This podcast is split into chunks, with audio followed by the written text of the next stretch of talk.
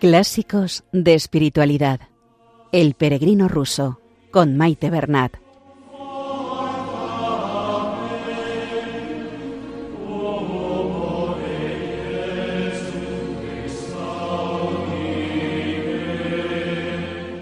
Un saludo a todos los oyentes de Radio María y bienvenidos al programa Clásicos de Espiritualidad con El Peregrino Ruso.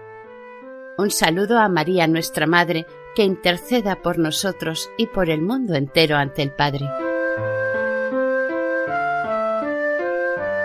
Bienvenidos un día más al programa Clásicos de Espiritualidad, donde estamos realizando una lectura pausada del Peregrino Ruso. Nos encontramos ya en la segunda parte del libro y más concretamente a finales del capítulo 6. El programa de hoy comienza contestando el monje a una cuestión planteada por el sacerdote acerca de que si esta repetición vocal y exterior no resultará estéril y vacía. Aprenderemos del monje en su respuesta que ya solo pronunciando e invocando el santo nombre de Jesús es efectivo, porque este santo nombre tiene fuerza por sí mismo. También que las prácticas exteriores van purificando el espíritu. A continuación, continúa un texto que lee el monje también con grandes enseñanzas sobre el aprovechamiento de la oración. Y finalmente, el profesor introduce el tema del combate entre el fervor y la pereza en el momento de ponerse a rezar. Comenzamos la lectura. El peregrino ruso, segunda parte, capítulo 6. Habla el monje.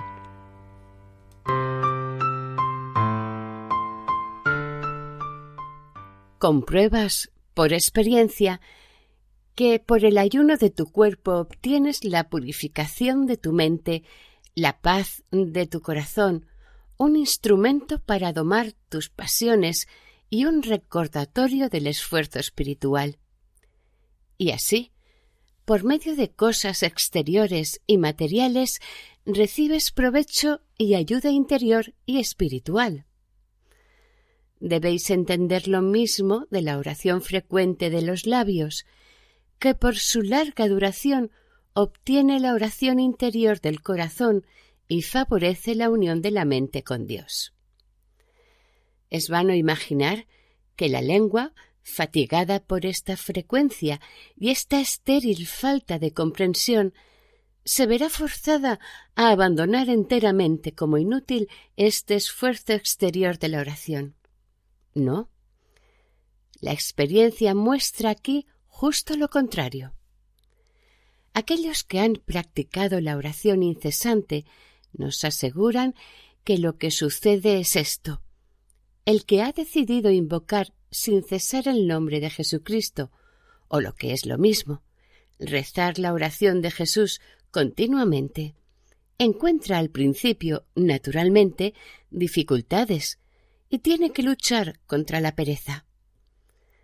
Pero cuanto más tiempo y más duramente se esfuerza en ello, tanto más se familiariza imperceptiblemente con esta tarea, de tal modo que al final los labios y la lengua adquieren tal capacidad de moverse por sí mismos que incluso sin ningún esfuerzo por su parte ellos mismos actúan irresistiblemente y rezan la oración silenciosamente.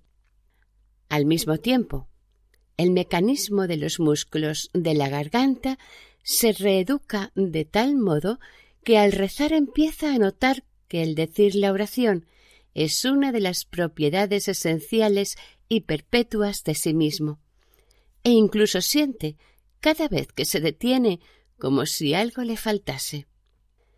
Y de esto resulta que su mente empieza, a su vez, a doblegarse, a escuchar a esta acción involuntaria de los labios, y resulta avivada por ello a la atención, lo que finalmente se convierte en fuente de delicias para el corazón y auténtica oración.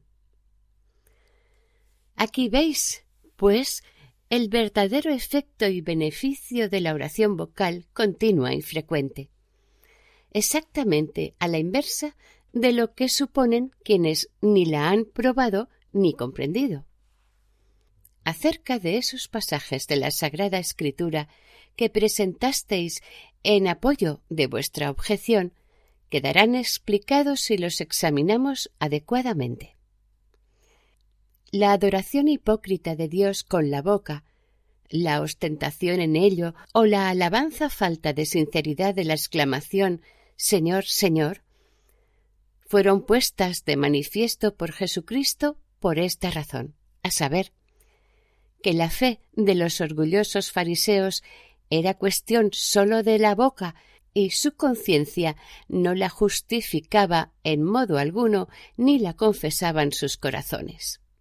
Era a ellos a quienes estas cosas iban dirigidas, y no se refieren a rezar oraciones acerca de lo cual Jesucristo dio instrucciones claras, explícitas y precisas.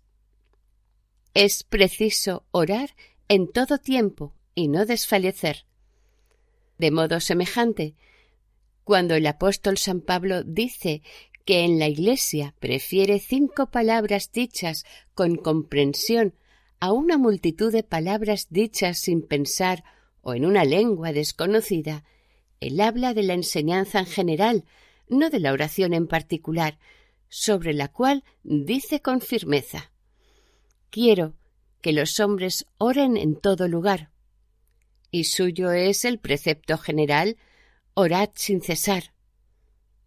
¿Veis ahora cuán provechosa es la oración frecuente con toda su simplicidad y qué seria reflexión requiere la comprensión adecuada de la Sagrada Escritura?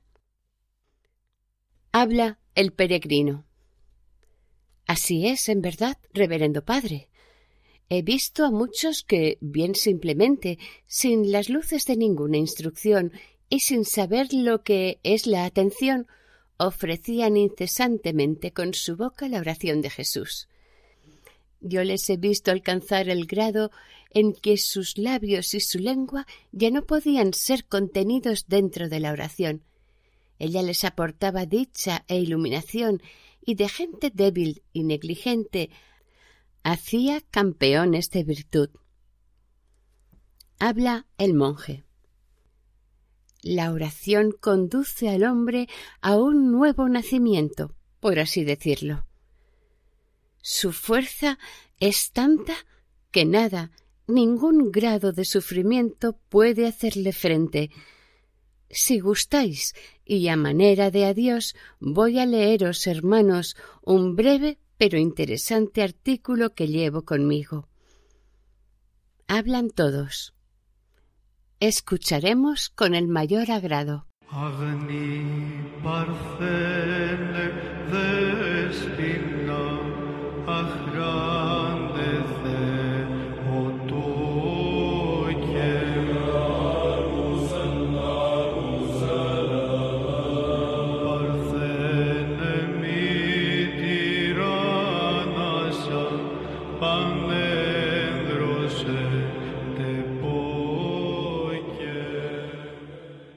Título del texto sobre el poder de la oración. La oración es tan fuerte, tan poderosa, que se ha podido decir reza y haz lo que quieras. La oración te guiará hacia la acción recta y justa. Para agradar a Dios no se necesita más que amor. Ama y haz lo que quieras, dice el bienaventurado Agustín, porque el que ama de veras no puede desear hacer algo que no agrade a aquel a quien ama.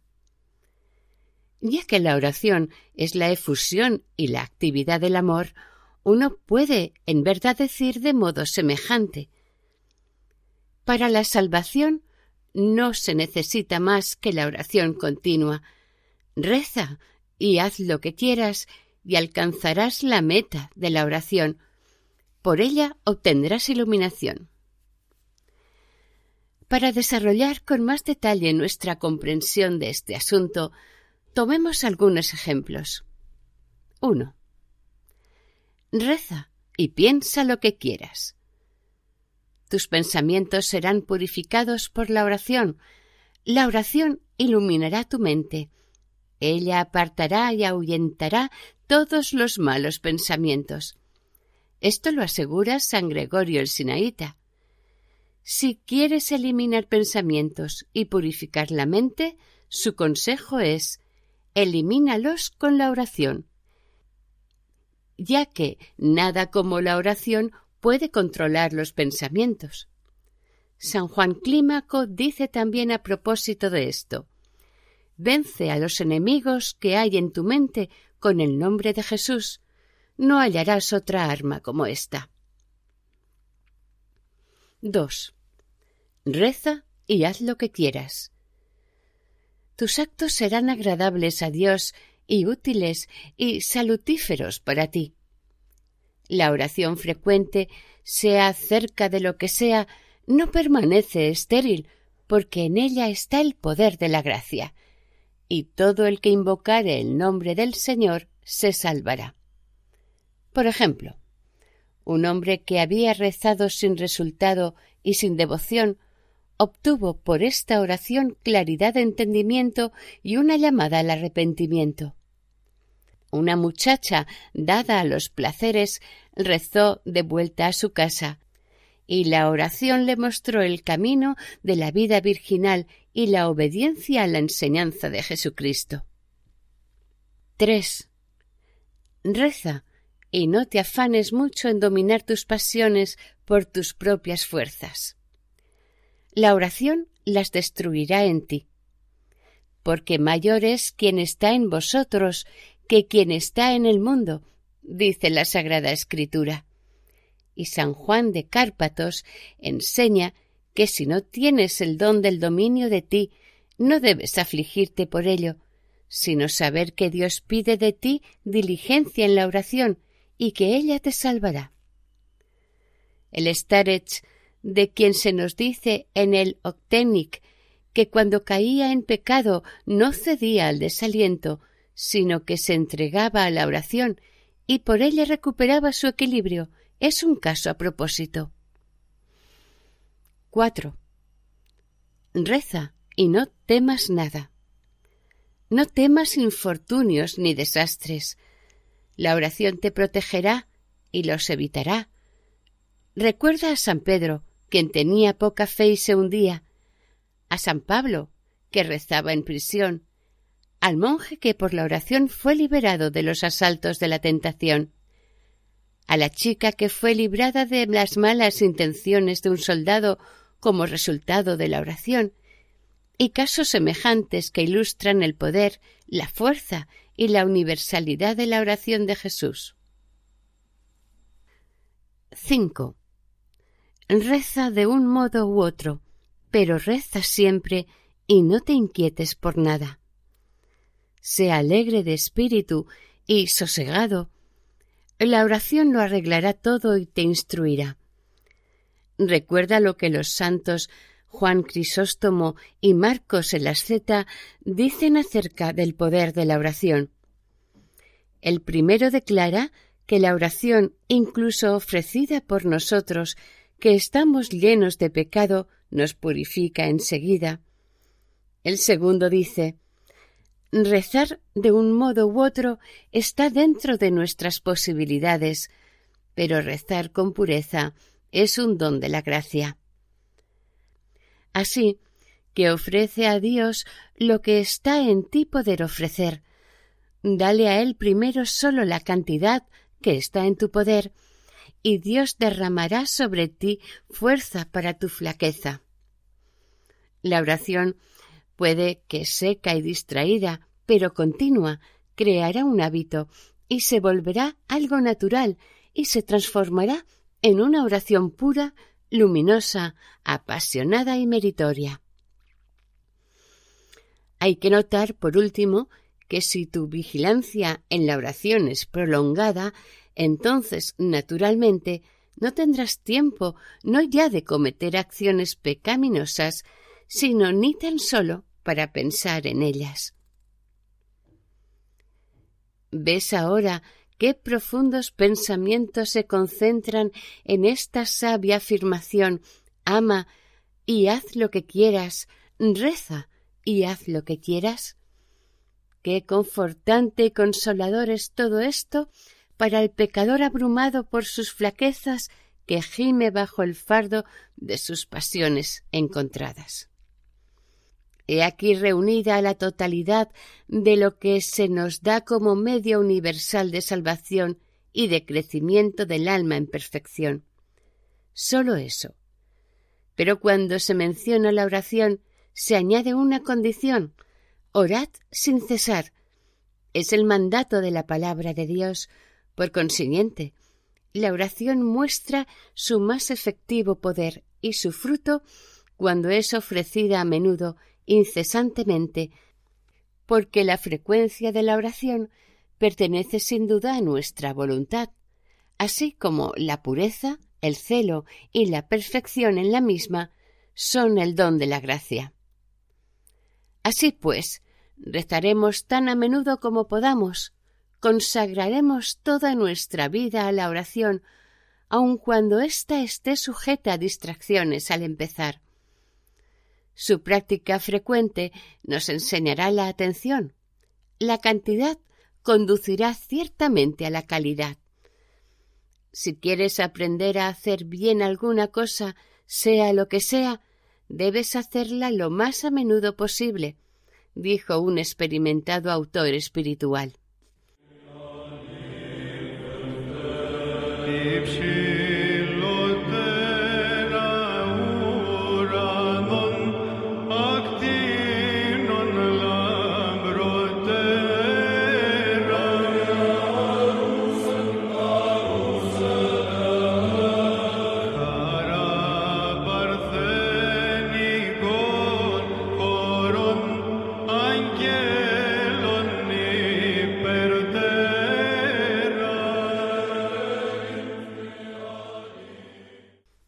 Habla el profesor.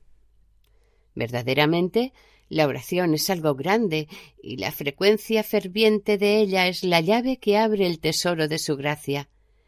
Pero cuán a menudo descubro en mí mismo un conflicto entre el fervor y la pereza.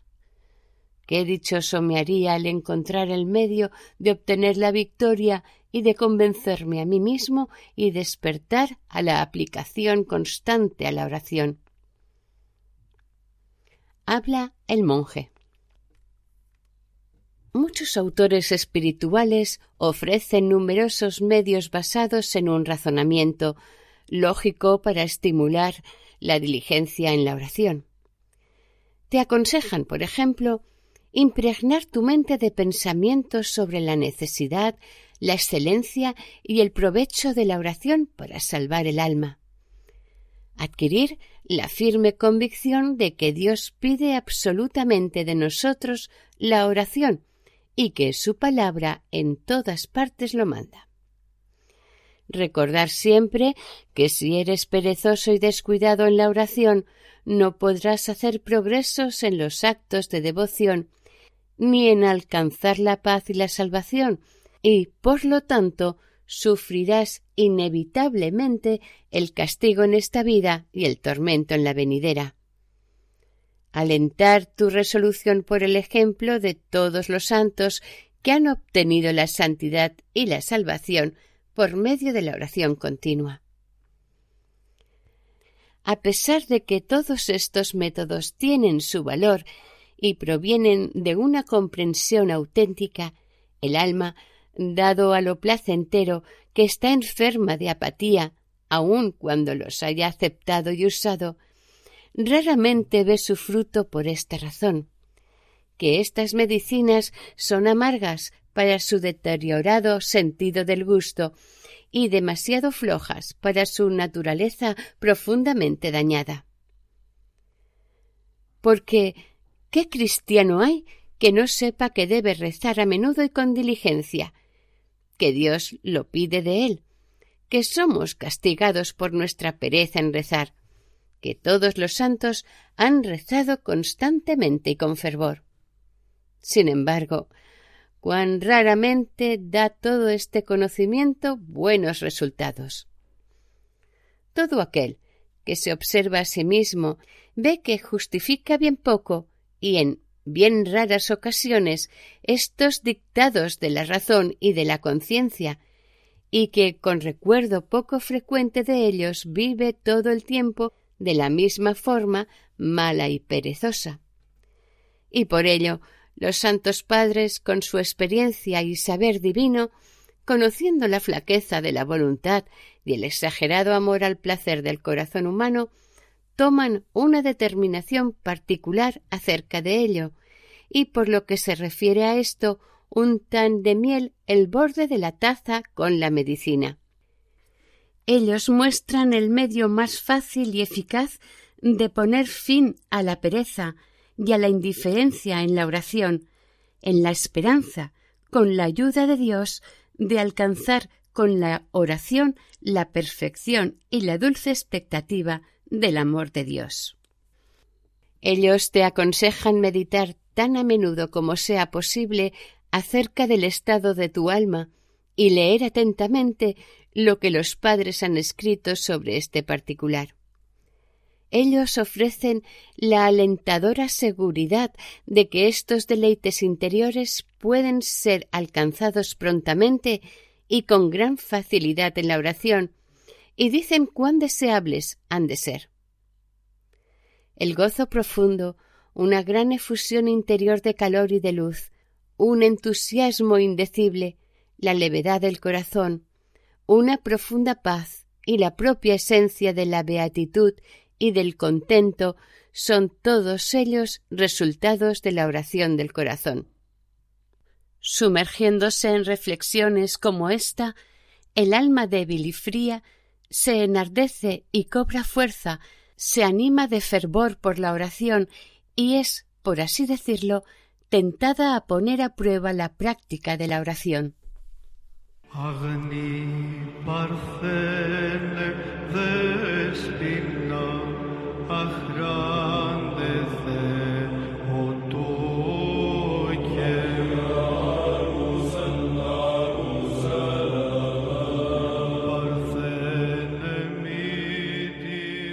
Y hasta aquí el programa de hoy.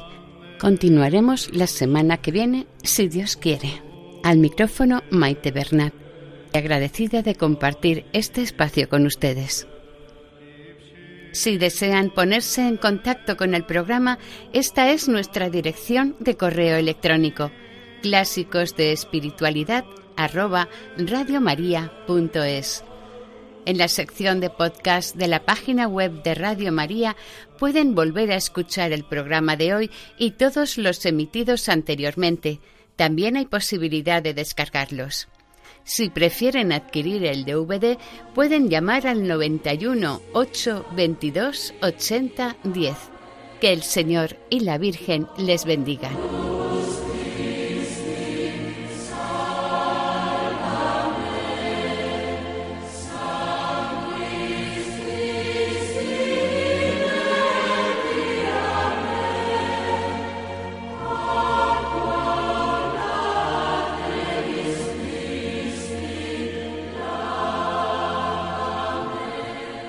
Han escuchado en Radio María Clásicos de Espiritualidad, El Peregrino Ruso, con Maite Bernat.